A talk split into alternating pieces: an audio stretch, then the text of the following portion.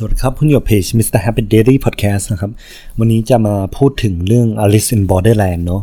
ก็คือมันเป็นซีรีส์ที่หลาย ๆ คนบอกว่าสนุกมาก แล้วผมก็ห้ามใจตัวเองไม่ได้ต้องดูสักที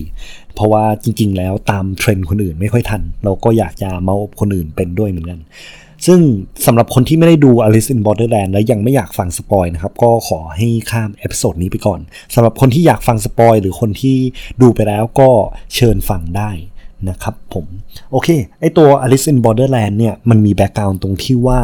เหมือนมันจะมีคนที่หลุดไปในโลกที่ต้องเล่นเกม ซึ่งการที่เขาเล่นเกมเนี่ยเพราะว่ามันมีวีซ่าอยู่ การที่วีซ่าเราหมดปั๊บเนี่ยมันเหมือนเราถูกเตะออกนอกประเทศใช่ไหมครับ แต่ในเกมเนี่ยก็คือเทิดวีซ่าหมดคือคุณตาย แล้วก็ต่อไปคือการที่จะเล่นเกมเนี่ยมันมีโอกาสที่คุณสามารถที่จะตายในเกมได้ด้วย และในเกมเนี่ยมันแบ่งออกมาเป็น 4 ประเภทตามไพ่นะครับ ซึ่งไพ่มันก็มีโพดำโพแดงข้าวหลามตัดดอกจิก ซึ่งที่ผมอยากจะมาพูดใน EP เนี่ยมันคือไพ่โพแดง คือแบบมันเป็นหัวใจอะมันเล่นกับจิตใจคน และมันมี episode ที่3เนี่ยแหละที่ทำให้ผมแบบดูแล้วมันแบบกระชากใจอย่างหนึ่งเพราะว่ามันเกี่ยวกับเรื่องเพื่อนเนี่ยแหละ คือเกมมันคือเกม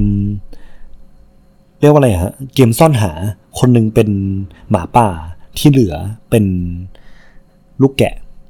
โดยที่ปกติแล้วเนี่ย ลูกแกะมันต้องวิ่งหนีหมาป่าใช่ไหมแต่ว่ากฎของเกมเนี่ยคือใครที่เป็นหมาป่า คนสุดท้ายของเกม มันจะรอดส่วนคนที่เป็นลูกแกะจะตาย อันนี้ก็คือว่ามันเลยกลายเป็นอะไรที่รีเวิร์สก็คือว่าคนที่เขาเหมือนเป็นหมาป่าเนี่ยก็ต้องวิ่งหนี แล้วก็ไม่สบตาคนที่เป็นแกะไม่งั้นสถานะการเป็นหมาป่าจะเปลี่ยนไปให้อีกคนหนึ่งทันที แล้วมันเหมือนกับว่ามันโชว์ธาตุแท้ของคนในชั่วขณะระยะหนึ่ง ซึ่งตอนนั้นอะมันเหมือนกับว่าหลาย ๆ คนด้วยการที่เขาอยากจะรักษาชีวิตของตัวเองเนี่ย มันเหมือนลืมว่า คนข้างๆเราเป็นเพื่อนเรานะ หรือว่าคนข้างๆเราเคยแบบมี relationship อะไรกับเรามาก่อนหรือเปล่า แล้วมันเหมือนเขาแคร์กับตัวเองมาก ซึ่งจุดที่มันเปลี่ยน แล้วก็ทำให้ผมซึ้งมากๆก็คือจุดที่เพื่อนและตัวพระเอกเองเนี่ยเขาเหมือน realize ว่า เฮ้ย สิ่งที่เขามีทั้งหมดอะก็คือกลุ่มเพื่อนเนี่ยแหละ โดยที่ว่าถ้าเกิดไม่มีปั๊บมันก็แทบจะ เขา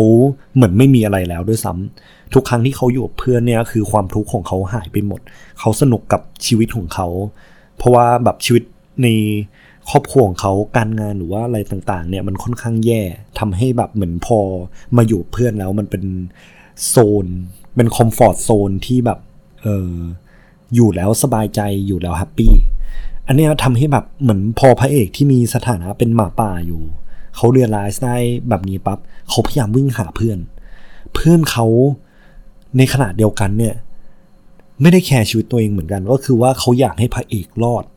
คนนึงเนี่ยก็พยายามแบบเออหลบไม่ไม่ให้พระเอกเห็น โดยที่ว่าพระเอกก็วิ่งตามหาเรื่อยๆ สุดท้ายแล้ว ตอนจบเนี่ยกลายเป็นว่าเพื่อนของเขาทั้งสองคนเนี่ยเสียชีวิตเพราะว่าเวลาหมดและพระเอก กลายเป็นคนเดียวที่มีสถานะเป็นหมาป่านะครับผม แล้วอันเนี้ยก็เหมือนแค่ดู3 episode ปั๊บอย่างแรกที่คิดเลยคืออมันกระชากใจมากตรงที่ว่าเขาฆ่าตัวละครหลักสองตัว ที่แบบมันดำเนินเรื่องมาแล้วคิดว่าสองคนเนี้ยมันเป็นเพื่อนกับพระเอกมามันน่าจะไปได้ สุดท้ายตัวละครสองตัวเนี้ยคือตายไปเลยนะครับผม แล้วก็ ถ้าเกิดมา reflect กับตัวเองแล้ว ถามว่าจะรอดในเกมนี้ไหม ผมว่าผมไม่น่ารอด เพราะหนึ่งคือถ้าเกมต่างๆที่มันเป็นปริศนา มันเป็นพัซโซเนี่ย ผมว่าแบบโหโอกาสรอดยากมาก และข้อ 2 ก็คือว่าถ้าเกิดเอ่มรอดในเกมแล้วเนี่ย เผลอๆตายแบบตายโง่ๆเลย ก็คืออาจจะเผลอหลับ แล้วก็วันต่อมาวีซ่าหมด หลับอยู่ปั๊บอ้าวเฮ้ยเลเซอร์จ่อหัวเฉยเลย อันนี้ก็เป็นไปได้ที่ว่าแบบอยู่ในเกม Alice in Borderland แล้วเนี่ยมันจะเกิดอะไรขึ้นนะฮะอันนี้ผมดูได้ถึง episode ที่ 5 เองสำหรับคนที่ดู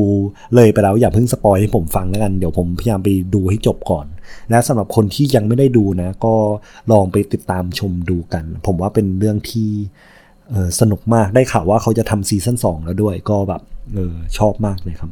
ขอบคุณนะครับที่ติดตาม Mr. Habit Daily Podcast นะครับ เจอกันครับ